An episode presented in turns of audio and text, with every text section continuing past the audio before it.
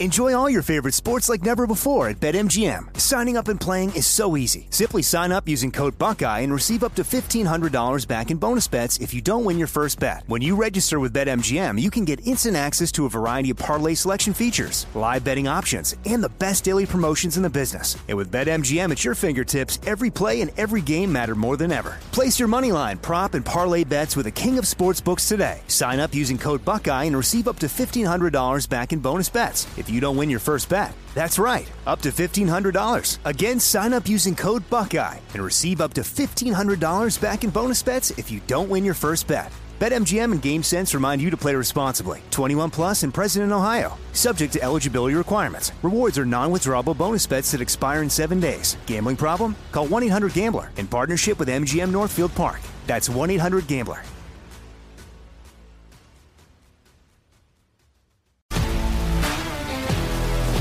If you love sports and true crime, then there's a new podcast from executive producer Dan Patrick and hosted by me, Jay Harris, that you won't want to miss.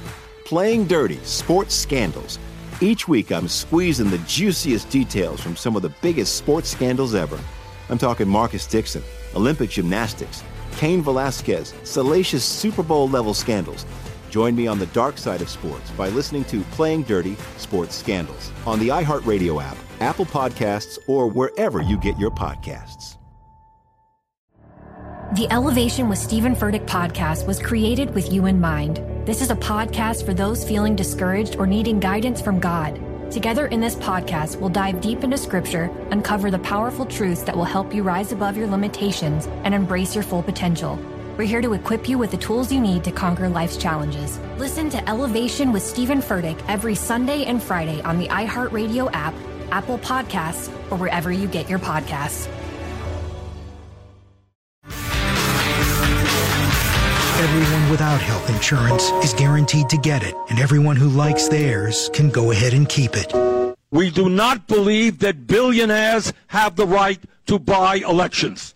So that was a little bit from Michael Bloomberg's TV ad that hit the waves over the weekend. Biggest ad buy in the history of ad buys. Bernie Sanders is among Democrats who don't like the idea of billionaires jumping into the race.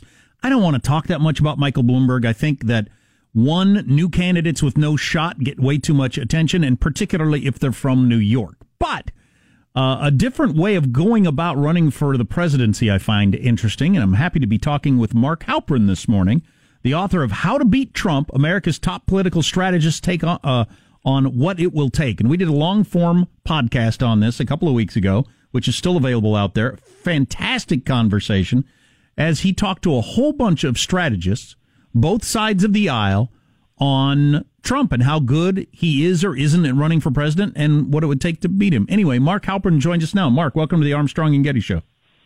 Jack, great to be back. Thank you. Hey, the only and again, I I, I just am not that interested in Michael Bloomberg. I think he's got no shot. I think he gets way too much attention because he was a New Yorker and most media is in New York. But is there a chance that a guy can jump in this late, bypass Iowa and New Hampshire? Is the old model of running for president, the old primary system, soon to be an anachronism? That's my question. Yeah, Jack, look, I agree with you. I think he's got next to no chance. And I also, although I'm a resident of Gotham City, I agree that there's way too much focus on New Yorkers uh, disproportionately. I will say this I think the greatest impact he can have on this race is he can make Elizabeth Warren the nominee because he's going to spend a lot of money uh, and he's going to have to take down Joe Biden and Pete Buttigieg if he's going to have any chance. And he's going to spend an unprecedented amount of money. So, I, don't, I agree with you. He, probably, he almost certainly won't be the nominee. I don't even think he'll be a player because I don't think you can skip the first four states. But I do think by dividing the moderate vote, he's going to make it more likely that Elizabeth Warren becomes a nominee. Every four years, we get emails, we get calls from people saying, why does Iowa play such a role in choosing our candidates? Why does it, and why yeah. does it still? Yeah. Look, I've talked to so many Californians about this who say, you know, it's not a diverse state, it's not a large state its biggest city, Des Moines. Uh, you know, I don't know how many how many cities in California are bigger than Des Moines, but plenty of them are. The reason why is, which is legit, is they spend time meeting candidates.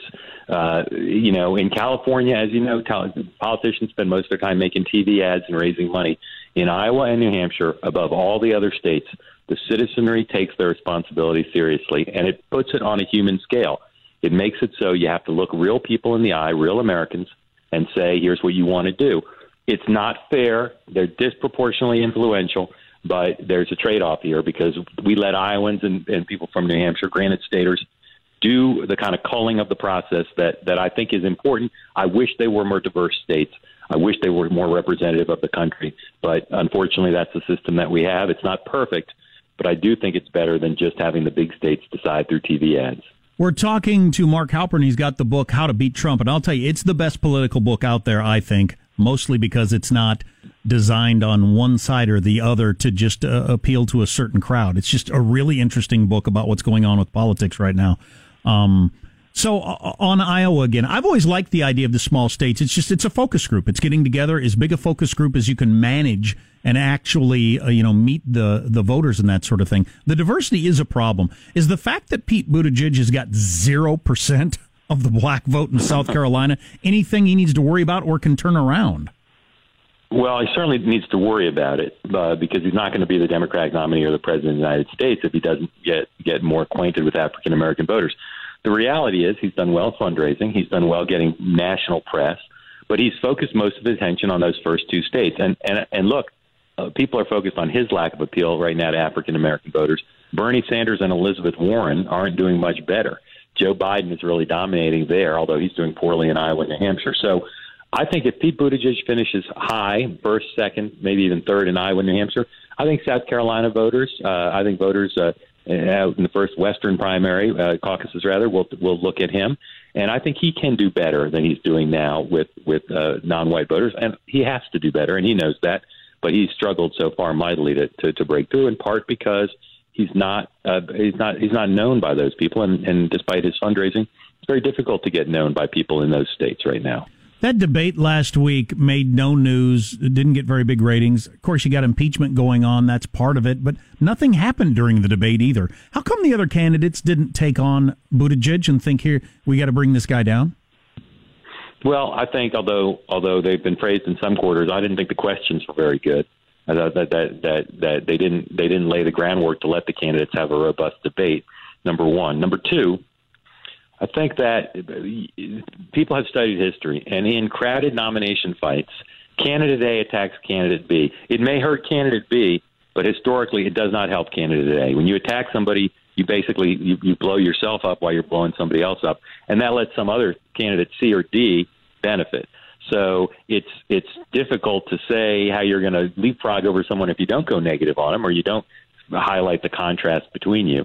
But right now, even though we're we're you know a couple months away from the voting, these candidates are still cautious. They don't want to hurt themselves through negative attacks, and there's no doubt the mood amongst Democratic voters. Every, every, almost anybody I talk to will say we want to win, and what they don't want is is a nominee who's so roughed up that all Donald Trump has to do is is repeat the lines that were used to attack the person who becomes the eventual nominee. So that's part of it as well. They really are committed to winning and know and they know that if they go after the other people in, the, in this field, they run the risk of being blamed, as some blame Bernie Sanders from four years ago, for really roughing up the eventual nominee. Can can Elizabeth Warren get away with completely changing her position on Medicare for all and walking it back that far?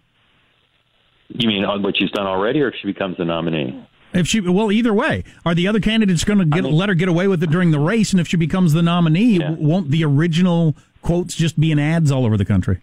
Yeah, I think her current position is is kind of ridiculous to say I'm for I'm for single payer health care, but I'm going to pass it in my third year in office.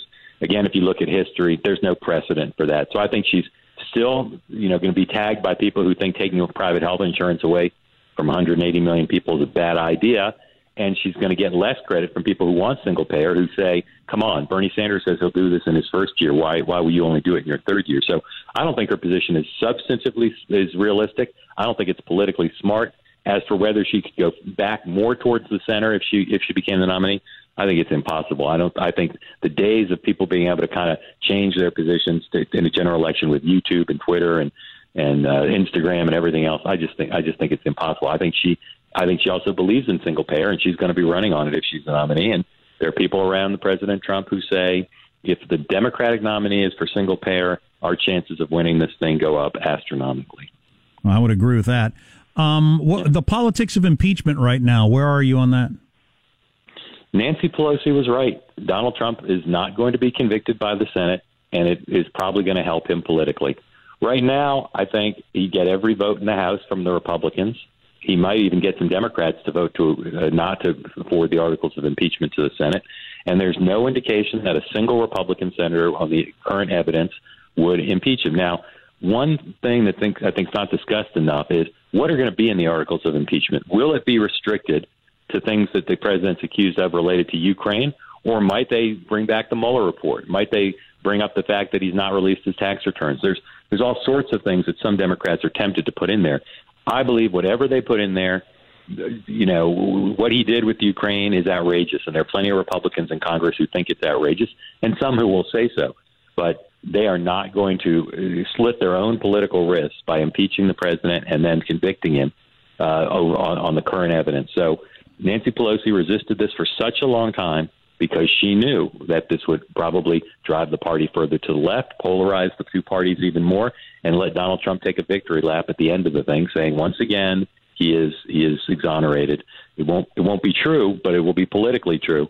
Allow him to say it. So I think I think this. It, I see why the Democrats, on principle, wanted to do it but I think Nancy Pelosi's original instincts were correct. Yeah, I'll bet she's kicking herself. Into, We've all had those moments yeah. in life where we, we our instincts are telling us something, and then somehow we go the other direction, and then we think we knew it. Well, I was I knew it. My instincts told me this, yeah. and I ignored my instincts.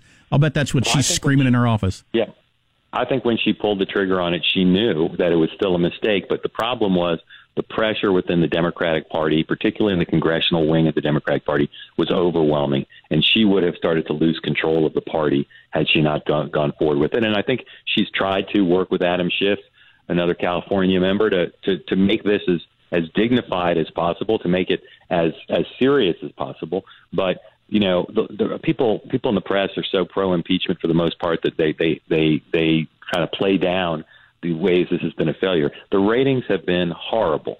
I mean, they're not as high as they were for the Kavanaugh hearings.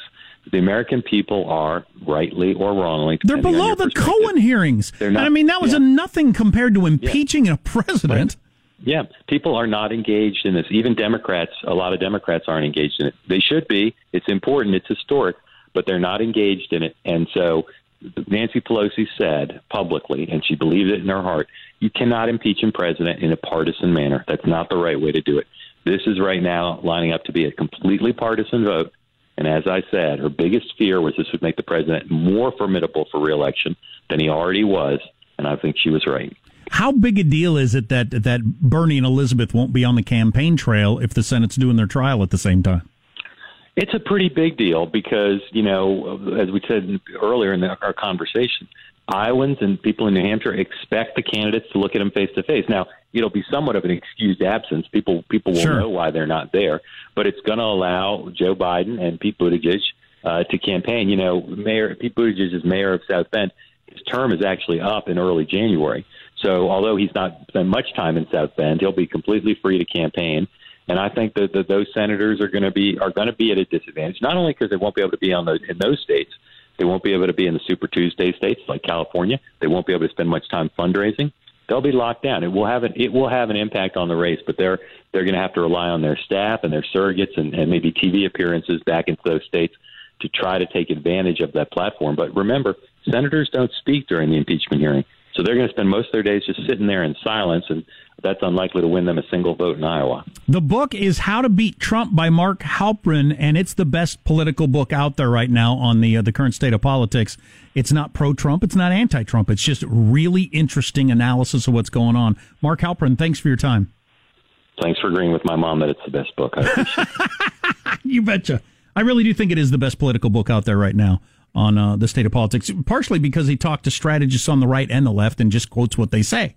And they all think Trump is most likely going to win. And as he was just saying, I think impeachment's going to help him win, which is damned interesting. And we're hopefully going to be talking to Mark on a on a semi regular basis throughout the election. I always really like his analysis. I thought it was interesting that he thought the questions were bad for the debate. I've seen that burble up a couple of places now, and people making some really interesting points on that.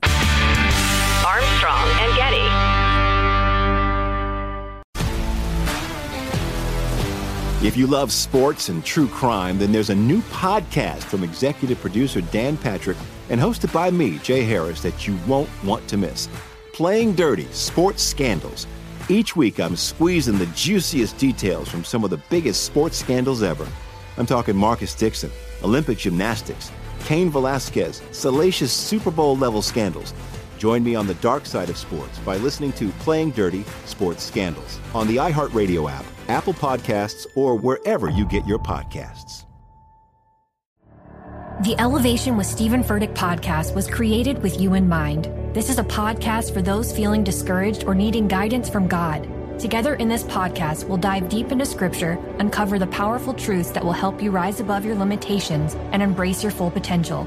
We're here to equip you with the tools you need to conquer life's challenges. Listen to Elevation with Stephen Furtick every Sunday and Friday on the iHeartRadio app, Apple Podcasts, or wherever you get your podcasts.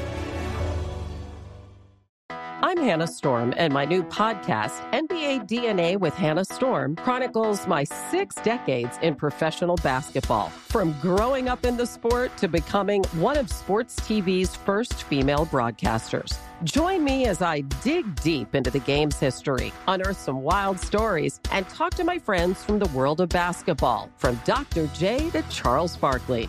It's been a wild ride, and now I get to take you with me. Listen to NBA DNA with Hannah Storm on the iHeartRadio app, Apple Podcasts, or wherever you get your podcasts.